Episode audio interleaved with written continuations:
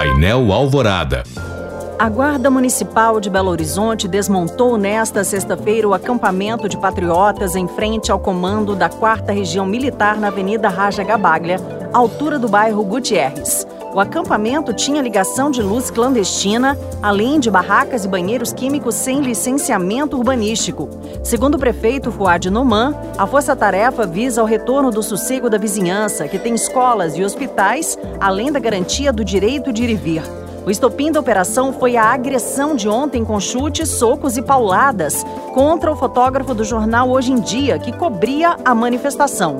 O profissional de 60 anos precisou ser hospitalizado e recebeu alta nesta manhã. Nesta sexta, durante a força-tarefa que desmontava o acampamento, outro episódio de violência covarde foi cometido contra a imprensa, desta vez contra repórteres do jornal Tempo.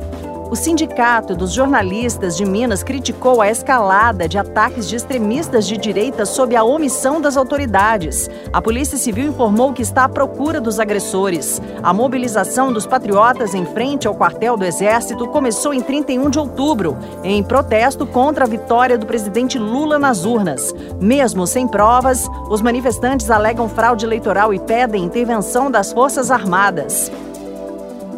A Secretaria de Estado de Fazenda emitiu nesta sexta-feira alerta sobre golpes com o IPVA e a taxa de renovação do licenciamento anual de veículo. O órgão reforça que não envia links de cobrança nem boletos, assim como guias de arrecadação em papel. O alerta da Secretaria de Fazenda ocorre diante da circulação de informações falsas em aplicativos de mensagens. Parte dos conteúdos tem links que, se acessados, podem permitir a invasão do aparelho.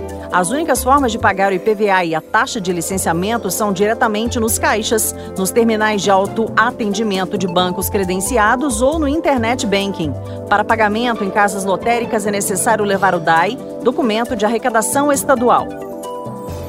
Índice de variação de aluguéis residenciais fechou 2022 com alta acumulada de 8,25%, segundo o levantamento divulgado nesta sexta-feira pela Fundação Getúlio Vargas. O avanço ocorre apesar da queda de 1,19% registrada em dezembro. O índice é calculado com base em preços coletados no mercado de imóveis em Belo Horizonte, São Paulo, Rio de Janeiro e Porto Alegre. A maior inflação entre janeiro e dezembro do ano passado foi observada na capital mineira, que teve alta de 11,31%. Já a cidade com menor avanço no preço do aluguel foi Porto Alegre, com um crescimento de 7,15%.